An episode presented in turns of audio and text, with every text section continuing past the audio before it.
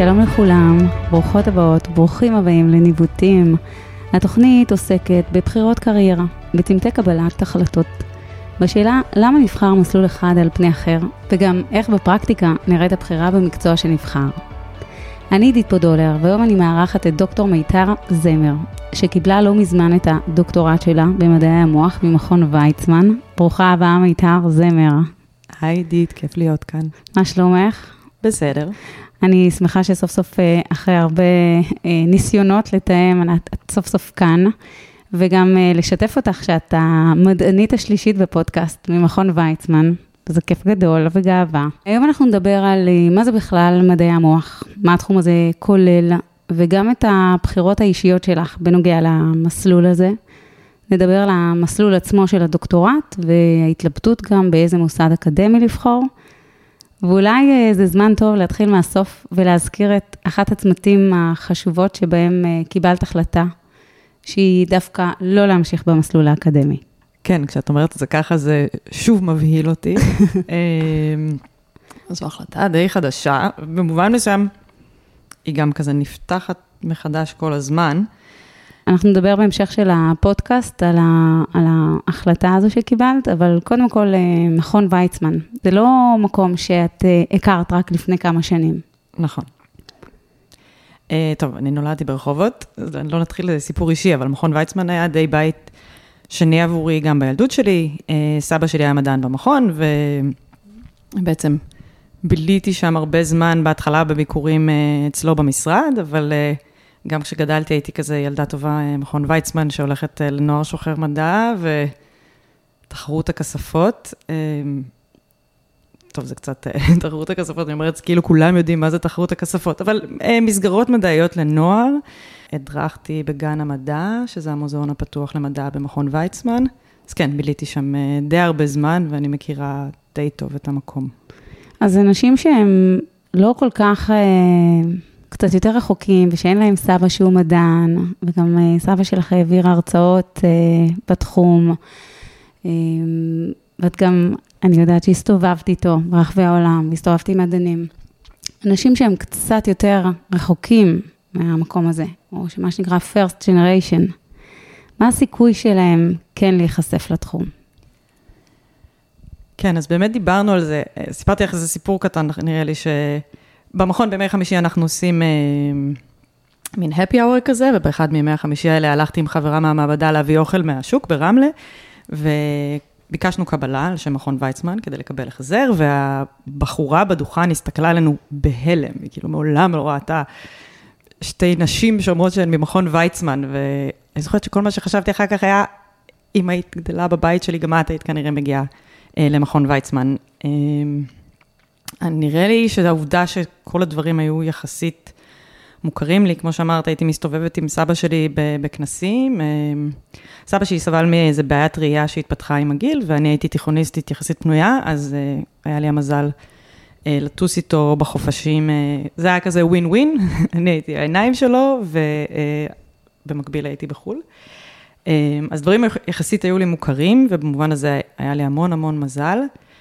אבל אני חושבת שכן יש המון עבודה להרחיב את החשיפה, עבודה חינוכית מאוד חזקה, כאילו גם מצד מכון ויצמן, אבל לא רק, לחשוף כמה שיותר בני נוער ובתוכניות שונות אה, למדע. אז כלומר, גם היום בתוך מכון ויצמן יש את מכון דוידזון, הזרוע החינוכית של המכון, שכל יום מגיעים אוטובוסים ותלמידים מכל הארץ לעבור פעילויות, גם, אה, גם הרצאות, גם בגן המדע. אז מהבחינה הזאת, כן יש ניסיונות חשיפה והמון תוכניות. אמ, ואגב, על מכון דוידסון אני יכולה להגיד שזה לא רק אה, אוטובוסים שמגיעים למכון, שזה מי שנמצא בסביבה יותר מרוחקת, זה קשה להגיע, יש היום קורסים מקוונים, אז אה, זו גם הזדמנות למי שלא ממש פיזית קרוב, כן להגיע, כן להגיע ולהתרשם. כן, אני כל כך לא מהדור הזה, שאני לא חושבת במונחים של נכון, יכולים פשוט באינטרנט להיחשף, כן, אנחנו היינו צריכים לבוא פיזית למכון ויצמן, אבל היום, כן, גם באינטרנט כנראה עושה כן. את חלקו.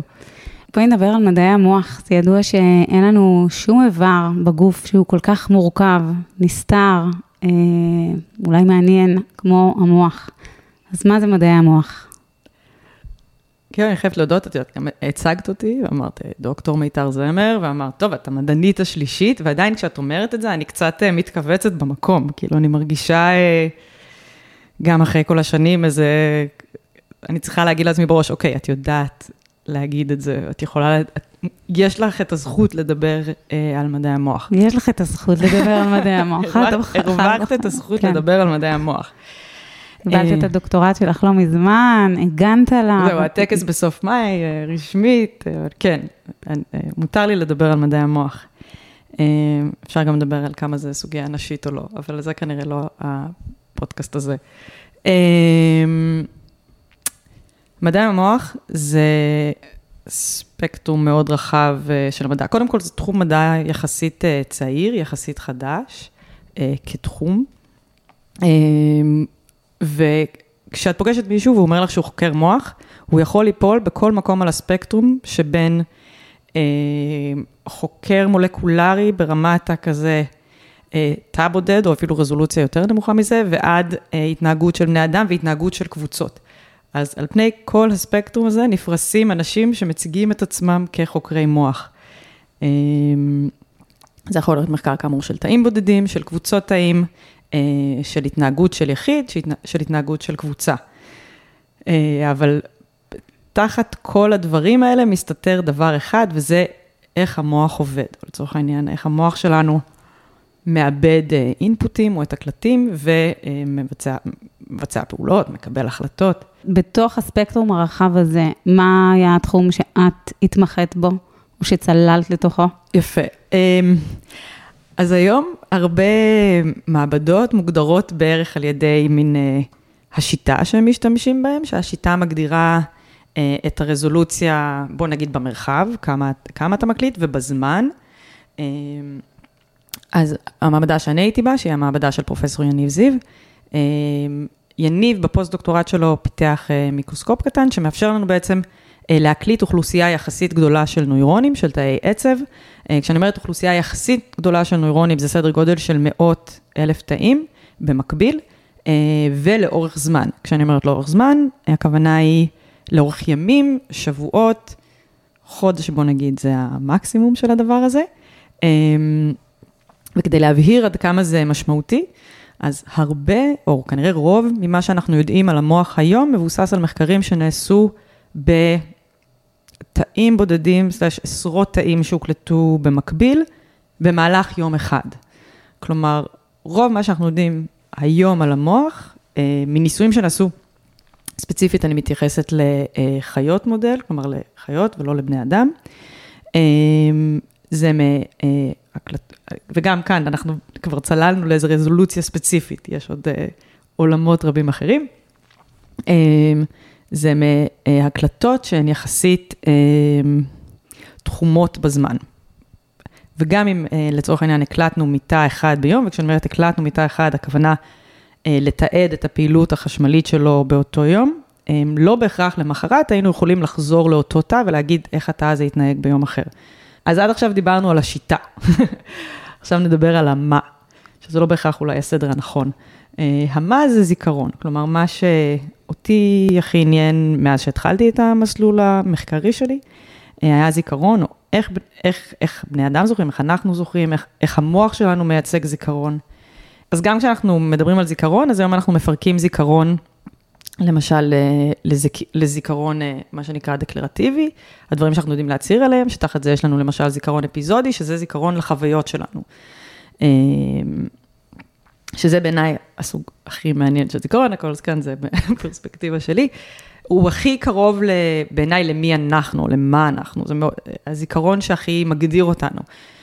אה, אפשר לחשוב על זה מהצד השני אולי, שאם אנחנו מדברים על אה, חולי אלצהיימר, אה, הם בדרך כלל עדיין יודעים ללכת, כן, הפעולה המוטורית, טוב, גם היא כנראה נפגעת באיזשהו שלב, אבל זה, אף אחד לא מוגדר לפי היכולת שלו, לא אף אחד, אבל אה, אנשים לא מגדירים את עצמם בהכרח לפי היכולת שלהם ללכת או לא ללכת. אבל מה שנלקח מהם זה הזיכרונות שלהם, ואז אנחנו... מין... איך את מחליטה בכלל שזה מה שאת רוצה? את מסיימת אה, את הצבא שלך, 8200, ומה עכשיו, מדעי המוח? אז אה, בזמן השירות שלי ביחידה, ב-8200, בעיתון הארץ הייתה פרסומת אה, לקורסים של מכון מגיד, שזה היה, אם אני לא טועה, מכון מטעם האוניברסיטה העברית, שהעביר אה, הרצאות פעם בשבועיים, וספציפית זה היה על המוח. ואני זוכרת שהסתכלתי על זה וחשבתי שזה מאוד מעניין, וזה גם מאוד הסתדר לי, כי יצאתי פעם בשבועיים הביתה, וזה יצא במקרה על הפעם בשבועיים שאני יוצאת. אה, אז נרשמתי לקורס כזה, ואז נרשמתי לעוד קורס כזה, והחלטתי שזה מה שהכי מעניין אותי, והבנתי שאני אלמד, או רציתי ללמוד על המוח. אה, באותה תקופה לא היו המון מסלולים, מה שהמסלול שאני הכרתי שהיה הכי אה, רלוונטי, או שהיה נראה לי רלוונטי, היה החוג לקוגניציה באוניברסיטה העברית. אי אפשר היה ללמוד קוגניציה לבד, גם היום לא, חייבים לשלב את זה עם תחום אחר. אז אני למדתי פיזיקה וקוגניציה. כי היה נראה לי שפיזיקה היא הכלי הכי אה, חזק אה, למחקר. וכשסיימתי אה, באוניברסיטה העברית את התואר הראשון, אז בחרתי להמשיך לתואר שני במכון ויצמן, ו- וכמו שאת שואלת, השאלה איך את יודעת שזיכרון אפיזודי זה מה שהכי מעניין אותך, היא שאלה מעולה, כאילו, נראה לי שנורא קשה להבין מה מעניין אותנו באופן כללי, וספציפית במחקר, מה השאלות שהכי אה, מעניינות אותנו. אה, ומה שמכון ויצמן עושה, אה, ומה שהוא מציע בעצם כחלק מהתוכנית שלו, והוא מאוד אה, נחמד, זה לא התיאור הנכון, אבל זה... פתוח. יעיל כנראה. בעצם מתחילים את התוכנית ברוטציות, דוגמים מעבדות, עוברים בין שלוש מעבדות. זה קצת משתנה בין מסלולים, אבל לא חשוב, הרעיון הוא ברור. אפשר לעבור בין מעבדות ולהתנסות במחקרים שונים, והמעבדה הראשונה שהלכתי אליה הייתה המעבדה של פרופסור ידיד נודאי, שהוא כנראה מגדולי חוקרי הזיכרון אה, בישראל ובעולם. אז עכשיו יש לך את השלוש רוטציות, ואז מתוך זה את בוחרת מעבדה, נכון. ושם את מתחילה את המסלול, את, המס, את המאסטר שלך? את התואר השני שלי, כן. את המאסטר בידיעה ששם את גם תמשיכי את הדוקטורט. לא. או שזה לא עובד ככה. בעיקרון, ככה זה אמור לעבוד. כלומר, אה, אני, גם היום... בכלל הפכו את המסלול למסלול שהוא בהגדרה מסלול ישיר לדוקטורט, אם אני לא טועה, ככה הוא מוגדר היום. אז היה מוגדר מאסטר עם אפשרות למסלול ישיר לדוקטורט, ואני, כמו שאולי נבין גם בהמשך, עשיתי הכל כדי להאריך את המסלול שלי, ובחרתי בכוונה מעבדה שבה לא יכלתי להמשיך לדוקטורט. אה, פרופסור ידין דודאי אה, היה כבר לקראת סוף הקריירה שלו במכון, לקראת אה, פרישה, והוא כבר לא יכל לקבל סטודנטים לדוקטורט בעצם.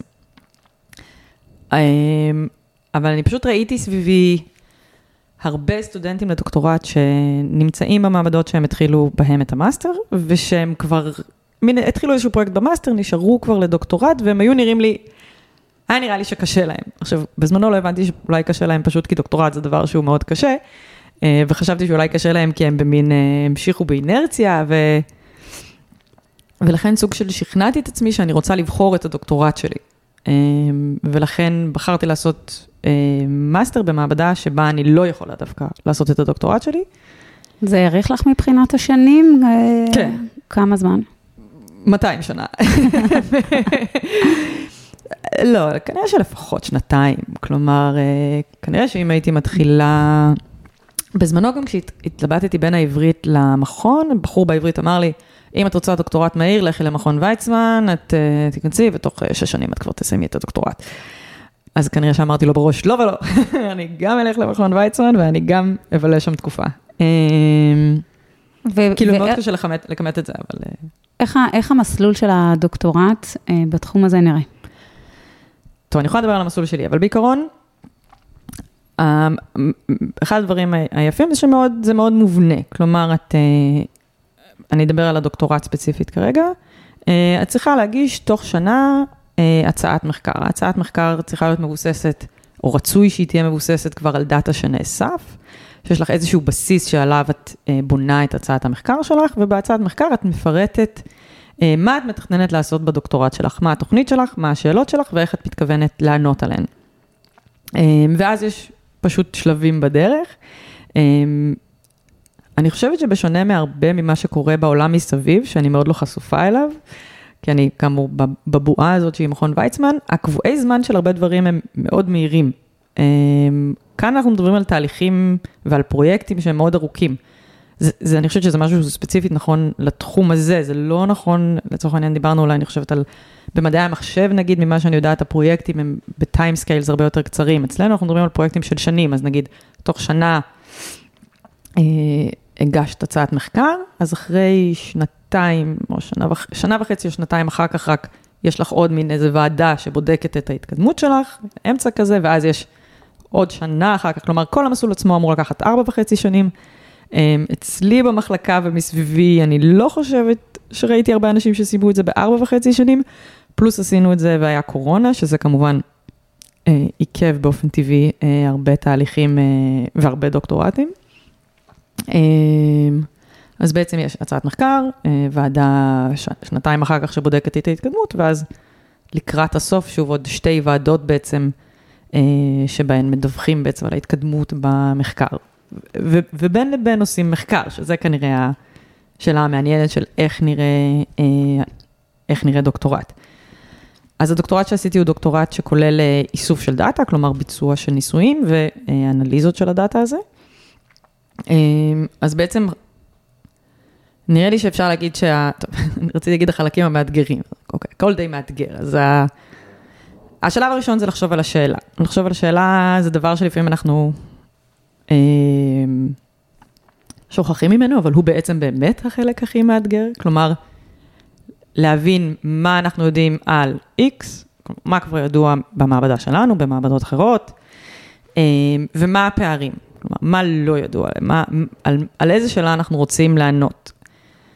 וזה באמת אה, חלק לא טריוויאלי והרבה פעמים נשכח. אחרי שעשינו את זה, אנחנו צריכים בעצם לחשוב על הניסוי שעונה על השאלה שלנו בצורה הכי טובה, וגם, וגם לזה יש את המורכבויות שלו, כי בעצם, אני זוכרת, אני חושבת שידין היה, טוב, גם יניב כנראה מדבר על ה... לקחת, אנחנו לוקחים שאלה מאוד גדולה, נכון? כמו מה זה זיכרון, אבל אתה בסוף צריך לזקק מהדבר הזה את השאלה הכי ספציפית וקטנה, כי, כי אין ניסוי שעונה על השאלה מה זה זיכרון.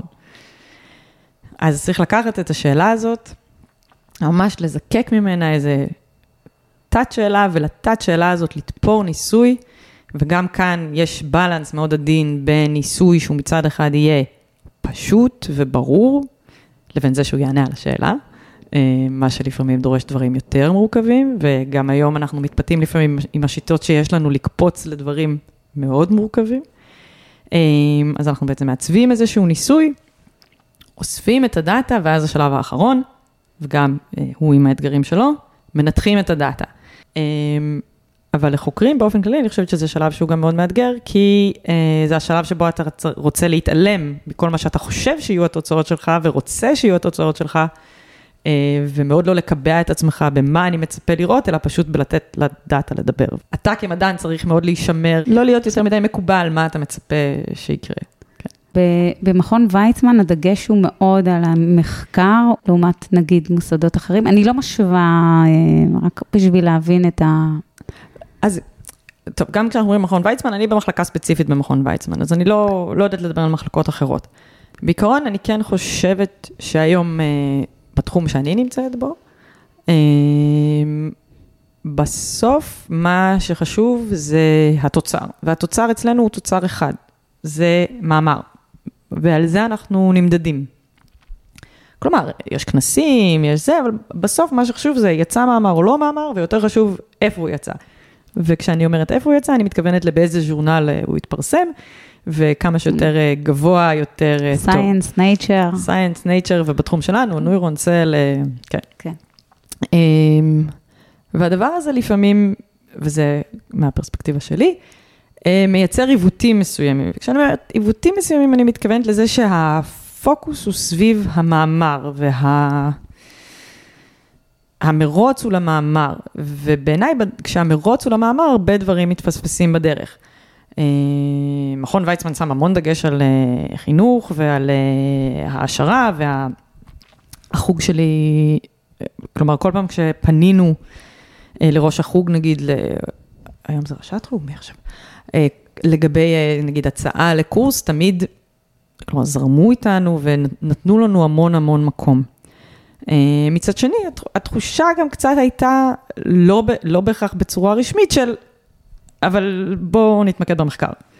אז מי שרוצה לבחור במסלול של אה, מדעי המוח, של מחקר אה, אקדמי, מהניסיון שלך, איזה שיקולים הוא צריך לשקול? צריך לקחת בחשבון שזה מסלול ארוך.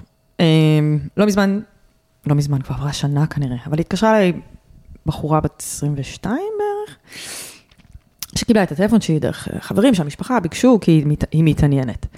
והיא התקשרה להתייעץ איתי על המסלול, היא אמרה שהמוח מאוד מעניין אותה והיא רוצה לעסוק במחקר. ו... ואני חושבת שאחד הדברים שאמרתי לה, שיקולים שצריך לקחת בחשבון, זה שזה מסלול שלוקח זמן. ואמרתי לה, בערך אמרתי לך גם קודם, נכון, מסלול, המסלול הדוקטורט במכון ויצמן מוגדר ארבע וחצי שנים, אולי עכשיו המסלול הישיר מוגדר קצת יותר, כי הוא כאילו כולל בתוכו את המאסטר. המסלול בעברית היה סדר גודל דומה, והיא הזדעזעה מה time scales. היא כל כך הזדעזעה, שכשאמרתי לה שמכמה שאני יודעת, באנגליה הדוקטורטים הם מאוד צרים, הם ממש תחומים לשלוש שנים, צריך לסיים דוקטורט בשלוש שנים. למעשה זה מה שזעזע אותה, כלומר זה המספר היחיד שאמרתי לה, אמרתי לה שלוש שנים, והיא אמרה לי, זה מלא זמן. גם השלוש שנים של דוקטורט זה מלא זמן? כן, היא ממש, זה היה לה מאוד קשה. נראה לי שהיא לא כל כך בכיוון. אני זוכרת שאני יצאתי מהשיחה הזאת מאוד מעורערת.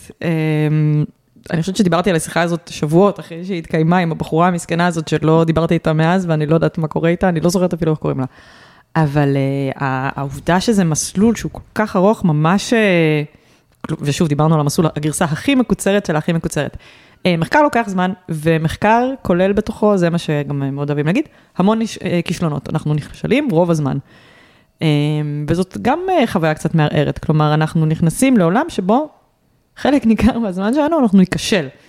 כשיהיו הצלחות זה יהיה מדהים, וזה היי נהדר, וללכת להציג בכנסים תוצאות, זה באמת, אלה חוויות מאוד מאוד חיוביות וחזקות, אבל המון מהזמן אנחנו נכשלים. אנחנו, כמות הפעמים שחשבתי, הנה, יש לי את האנליזה שאני עושה, וזה יראה לי בדיוק את מה שאני רוצה לראות, או אפילו יותר גרוע, זה אפילו הראה לי את מה שאני רוצה לראות, אבל אז עשיתי איזשהו control, שזה כזה מין אנליזת, אה, לוודא שאין פה איזה משהו אה, שבטעות קיבלתי את מה שקיבלתי, וכמובן שאז זה לא עבד בכלל, זה רוב, רוב הדוקטורט שלי.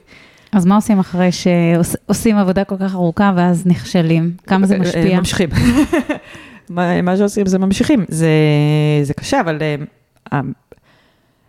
מה שכן, כן, יש מסגרת, כלומר, יש מנחה, יש אנשים איתך במעבדה שאת מתייעצת איתם, שאת חיה איתם בערך תקופות מסוימות, זה היה ככה. אז את לא לגמרי לבד בזה, למרות שכן צריך לקחת בחשבון שזה מסלול שהוא יחסית אה, אינדיבידואלי, כי אם אנחנו נחזור למה שדיברנו עליו קודם, על עניין הפרסומים וזה שמה שחשוב זה הפרסום, חשוב שהפרסום יהיה שלך, זה צריך להיות פרויקט שהוא שלך. אמ, גם כאן בעיניי יש קצת אה, יש בעיה במסגרת הזאת, כי, כי יש איזשהו מתח שבין לעבוד עם אנשים ולשתף פעולה, לבין זה שהפרויקט, תהיה לך איזושהי, שיהיה לך איזשהו ownership עליו. חלק מה, מהמתח שמתקיים בתוך, אה, בתוך מעבדה הוא בין העבודה האינדיבידואלית, שהפרויקט יהיה שלך, לבין אה, עבודה בצוות. שזה גם לא רק אפילו מה, מהמעבדה, זה יוצא החוצה, כי אם אתה רוצה לשתף פעולה עם אה, מוסדות בחו"ל, אז אתה גם צריך להיפתח לזה, ואתה עדיין רוצה לשמור ownership על זה. אבל מצד שני, זה נחמד לעשות שותפויות עם אנשים מחו"ל. חוקרים אחרים, כן, ממוסדות אחרים. זה בעצם אחד האספקטים שלא דיברנו עליו, על מדע וזה, שמדע הוא uh, אינהרנטית בינלאומי. כלומר, uh, אנחנו, התחום הוא בינלאומי. זה, זה לא שמדעי המוח מתקיים בתוך ישראל, מדעי המוח מתקיים בעולם, והעבודה שלנו היא בינלאומית, שזה גם משהו שצריך אולי לקחת בחשבון, כי היא, נגיד, אני זוכרת שכשהיינו בצבא, דיברנו על זה, אז um, מתישהו היה לנו שיחה על זה שהמקבילים שלנו בחו"ל הם בני 30 ו-40, זה היה כמובן, נראו גילאים מופרכים אז. Um, במדע, המקבילים שלי בחו"ל הם בני 20. אה, הם בגיל שאני הייתי בצבא. כלומר, המדענים המקבילים לי אה, בשאר העולם לא עשו צבא, בדרך כלל אה, גם לא טסו לטיול אחרי צבא, זה לא בתרבות שלהם בהרבה מהמקומות. כלומר, יש את הקונספט של summer school, summer school זה קורס בחו"ל, בין שבוע לחודש, אה, עוברים אה, קורסים בצורה מאוד מאוד, אה, לא קורסים, כאילו הרצאות בצורה מאוד אינטנסיבית, והרבה פעמים עובדים על פרויקט, וזאת הזדמנות טובה להכיר מדענים אחרים וחוקרים אחרים, ולהיחשף לשיטות חדשות, זה באמת כאילו הזדמנות מצוינת, כל מי שרוצה לטוס ל summer school, שיבקש לטוס ל summer school. את יכולה לתת דוגמה לאיך מגיעים לכזה summer school, דרך, דרך איזה ארגונים? עשינו פעם רשימה של כל ה summer schools ב neuro שיש, וספציפית כזה summer school של computational neuroscience, אבל בעיקרון יש כאילו, יש הרי ארגונים או של, אה, בין אם זה כזה החברה האירופאית לחקר המוח, או החברה, והם מארגנים בעצם את הקורסים האלה, ועושים גם איזשהו פרויקט כדי אה, להתנסות הנזון, אז גם מכירים אה, סטודנטים כאמור מכל העולם, גם מכירים את המרצים, שזה גם כאילו הזדמנות לשיתופי פעולה בעתיד. חוויה כישראלית שעושה את זה, היא בדרך כלל שאני בין המבוגרים שם, כלומר, הסטודנטים האחרים הם אה, אה, ילדודסים. אה, שזה גם משהו שצריך לקחת בחשבון, כלומר, שאתם נכנסים לתחום שבו, ה... זה כמובן לא ככה באופן כללי, ויש, אה, אה ויש חוקרים שמגיעים לזה בכל מיני טווחי גילאים, אבל, אבל אה, on average, החוקרים הישראלים הם יותר מבוגרים ממקביליהם האירופאים והאמריקאים. זה אולי גם שיקול. כן, מבחינת אה, שיקולים כלכליים, אה, אם ניקח אה, בתארים מתקדמים, מקבלים מלגות, אבל כמה לשיקול הכלכלי יש כאן מקום? מבחינת שיקול כלכלי, אל תעשו את זה. המצב היום הוא שבדוקטורט מקבלים סכום כסף, מקבלים סכום כסף נחמד, ואם מדברים על יתרונות וחסרונות של מכון ויצמן לעומת אוניברסיטאות לצורך העניין, זה שמכון ויצמן הוא מוסד מחקרי. אז אין אצלנו נגיד אה, סטודנטים לתואר ראשון שצריכים לעבור קורסים בהמוניהם, אז אין המון הזדמנויות לתרגול, שאני יודעת שכן במקומות אחרים אה, סטודנטים משתמשים בזה כדי אה, להשלים הכנסה. אז רוב ההכנסה היא, מ, היא, היא המלגה שלנו בעצם, ומכון ויצמן הוא גוף סוציאליסטי שכל הסטודנטים מקבלים בדיוק את אותה מלגה. אבל זו מלגה שכשמתחילים... לא משנה באיזה פק, פקולטה? כולם... ככה לפחות מכרו לי את זה. ו... אה, וכשמתחילים, וסטודנטים בתואר שני, ויחסית צעירים זה נחמד, אה, אבל כשגדלים ומתחתנים ויש משפחה, זה לא מקיים כמעט. אה, אני יודעת למשל, כן מותר לנו לעבוד כמות מסוימת של שעות, בתנאי שהמנחה מאשר. עכשיו, אני יודעת להגיד שאצלי בתחום זה פחות מקובל. כלומר, רוב האנשים שאני מכירה, כל האנשים שאני מכירה סביבי, לא עובדים במקביל לדוקטורט. לצורך העניין, בפקולטה למדעי המחשב, אני חושבת שהם כולם כן עובדים. כלומר, כשעשיתי קורס במדעי המחשב ודיברתי עם המתרגל סתם שיחת חולין, אז הוא שאל אותי, ואיפה את עובדת? ואמרתי לו שאני לא עובדת, והוא היה מבוהל, הוא לא האמין למה שהוא שומע.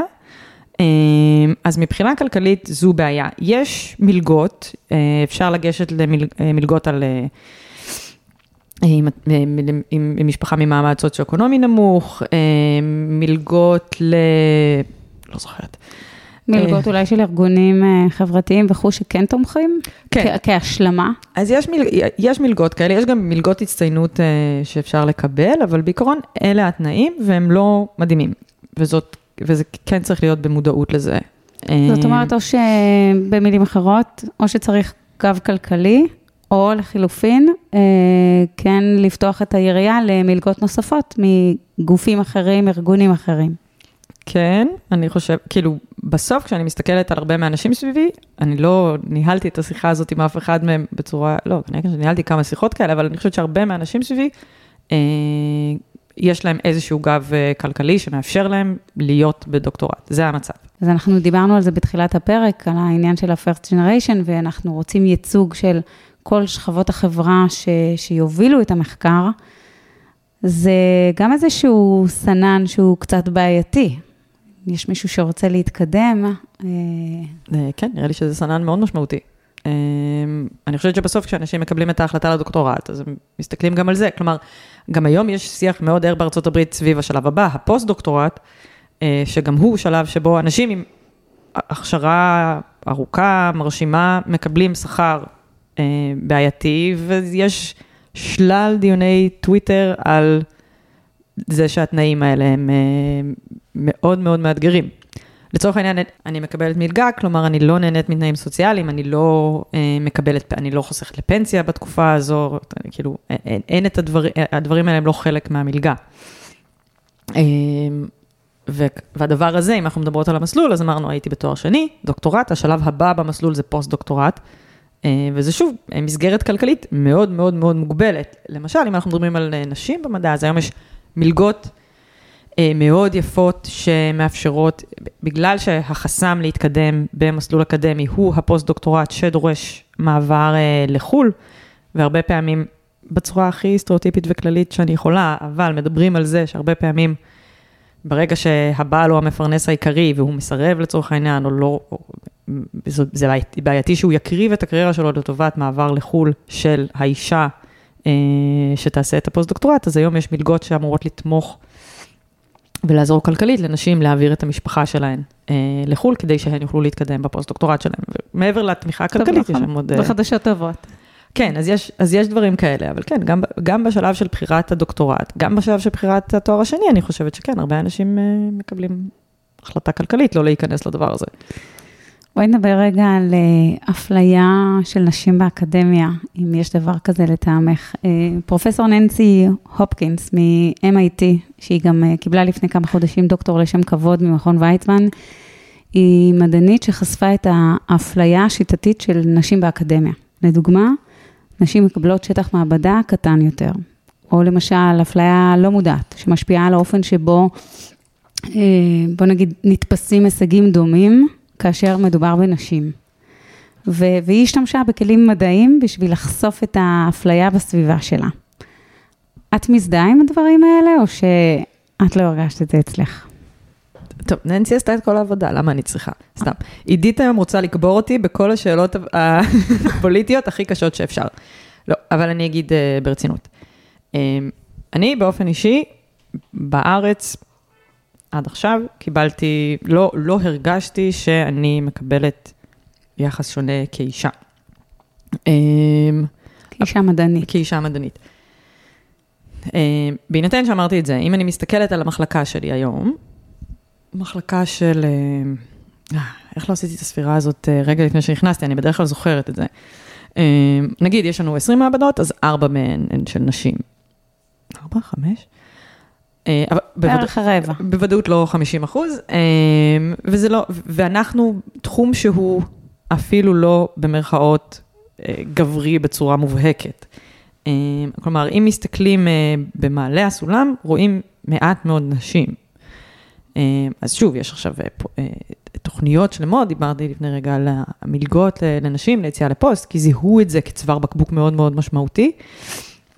אמ, אז זה משהו שהוא אה, במודעות של מכון ויצמן, זה משהו שעובדים עליו באופן אקטיבי, אבל יש את הדבר הזה, זה דבר אחד.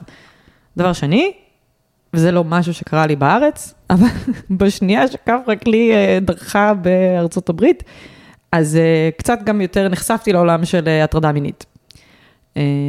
אז זה לא, לא דבר שסבלתי ממנו בארץ, אבל בארצות הברית הייתי בסיטואציה מאוד לא נעימה עם מישהו בכיר ממני. אה, בארצות הברית אה, תופעה של אה, הטרדות מיניות באקדמיה היא תופעה שכיחה כמשהו ידוע, או ש... אני לא יודעת, אני לא יודעת אם אני יכולה לדבר על השכיחות שלה בהכרח, או לזרוק מספרים, אני יודע, אז אני מדברת רק מהחוויה האישית שלי, ושוב, אני אפנה למקור המידע הנהדר, טוויטר, זה, זה, מאוד, זה מאוד בשיח.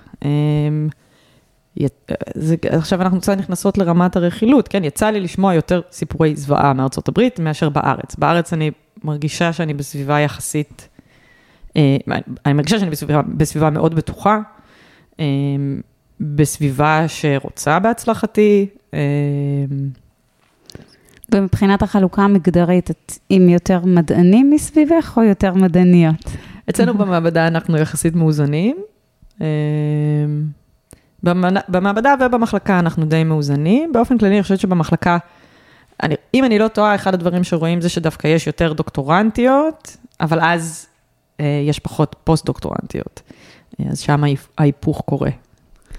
אז אחרי שאת אה, מספרת לנו על הדרך הארוכה שעשית, בסופו של דבר את אה, מגיעה לצומת אחרי שסיימת, ואת אה, מחליטה שכנראה שאת לא תמשיכי באקדמיה. אה, מה הוביל אותך לבחירה הזו? כן, אז גם, גם בהתחלה כשדיברנו, אז אמרתי שעוד באמת מוזר לי לדבר על זה, לתמלל את זה בקול רם. אמ, ועוד במיוחד שאני מרגישה שעכשיו שוב הכל אה, נפתח מחדש, ו... אז בואי, בואי נדבר על הצומת, ולא בהכרח על ההחלטה. נדבר על הצומת ועל ההתלבטויות. אמ, אז אפשרות אחת היא להמשיך עכשיו לפוסט-דוקטורט. פוסט-דוקטורט, מסלול לא קצר בכלל, אמ, תנאי השתכרות אה, לא מרשימים. יש משהו במדע שבו התחושה היא, כן? קודם כל, אה, דיברתי עכשיו, עד עכשיו הרבה על השלילי, נכון? כשדיברתי על, ה, על המלגות או על הזה. בסוף, אה, אנחנו נהנים סך הכל מהרבה חופש להתעסק בדבר שמעניין אותנו. ועד עכשיו לא אמרתי את זה. אז אולי הייתי צריכה להתחיל ולהגיד את זה לפני שנכנסנו לכל ה... אה, שמה זה אומר שיש המון חופש אקדמי לבחור כל שאלה מחקרית ולעוף איתה? כן, כלומר, את מקבלת חופש גם ברמת העצמאות שלך, מה, מה שאת רוצה לעשות, מה שמעניין אותך, כלומר, ברור שזה צריך להיות, בסוף את עושה את הדוקטורט הזה בתוך מעבדה, וזה צריך להיות בתקשורת עם המנחה, וזה צריך להיות משהו שרלוונטי למעבדה, כן? לא יכולתי להיכנס למעבדה שלי ולהגיד, אני רוצה לחקור את החלל. אמ, אז כן, אז בואו נדבר על זה שנייה, אחרי שאני מרגישה שרק השחרתי. אמ, אם נדבר בכלל על ראש מעבדה, כן, הקונספט של קביעות, זה יש לך עכשיו ביטחון תעסוקתי, אה, ללכת לחקור את כל מה שמעניין אותך, ללכת, לך על זה.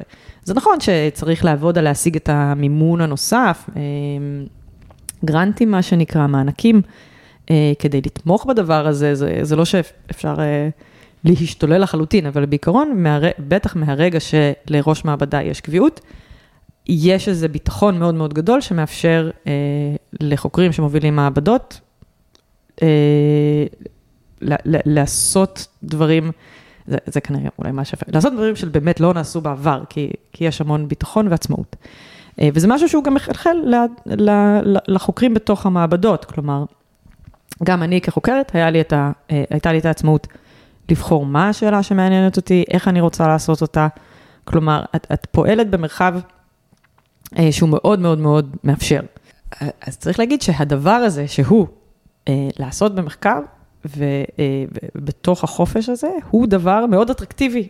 זה, שוב, בגלל שאמרתי קודם את כל הלמה לא לקבל את ההחלטה הזאת, מבחינת הלמה כן לקבל את ההחלטה הזאת, זה אה, לכי ותעשי את מה שמעניין אותך, ובלי שיותר מדי יושבים לך על הראש סך הכל. הבלי שיותר מדי יושבים לך הראש יכול אולי להשתנות ממעבדה למעבדה, לכי תעשי כמה את, אה, מה שאת רוצה, אולי משתנה קצת במעבדה למעבדה, אבל זאת בגדול, זה בגדול המסגרת, זאת המסגרת. אמ, ומהבחינה הזאת, פוסט-דוקטורט, שזה אפילו רמה יותר גבוהה של עצמאות, אמ, ממשיך את אותו קו אטרקטיבי של חופש. עכשיו, החופש הזה הוא, אה, הוא קצת במרכאות, כי בסוף, הפוסט-דוקטורט הוא במטרה לחזור, אני אומרת לחזור, כי כמעט המסלול הטבעי זה לחז, לטוס לחו"ל, לעשות פוסט-דוקטורט בחו"ל, ואז לחזור לארץ אה, ולקבל משרה בארץ. וזה, וזה השלב הקשה. זה החלק הקשה, במכון ויצמן כנראה מסיימים, אה, כמה אנחנו? 15, 20 דוקטורים למדעי המוח אה, בשנה, ולא נפתחות 20 מעבדות למדעי המוח במכון ויצמן בשנה. אז clearly יש אה, פער בין כמות הדוקטורנטים לכמות המעבדות שבסוף יהיו. אז זה איזשהו, לא סייג, זה איזשהו מחסום ש... ש... שמפריע לאנשים אולי ללכת לעשות את ה post-doc? כאילו, אני חושבת שבצורה הכי קיצונית של זה, אנשים יכולים לתאר את זה כמין... אה, את, את, שמים אותנו קצת במסלול בלתי אפשרי, כי, כי אנחנו מתקדמים ומתקדמים, אבל בסוף לא נוכל כולנו שתהיה לנו, ההתקדמות הזאת היא בעייתית. אין, אין, אין אין אין סוף מסלולי קידום בתוך העולם האקדמי. איזה עוד אופציות אה, בצומת הזו, כשאת מחליטה, אז יש לך את האופציה הזו של ה post-doc, ומה עוד? זהו, אז, אז האופציה השנייה כרגע, בעיקרון, בזמן שעבדתי על הדוקטורט, אז, אז התפתח תחום, מזל שעשיתי את זה במשך 200 שנה, אז גם יש תחום שלם אה, שהתפתח, שנקרא Data Science, ובמקרה, הרבה ממה שעשיתי בדוקטורט זה זה, זה כן? זה נכון שזה לא היה מה שנקרא במסגרת התעשייה, זה היה במסגרת המחקר שלי, אבל זה פחות או יותר סט הכישורים שיש לי.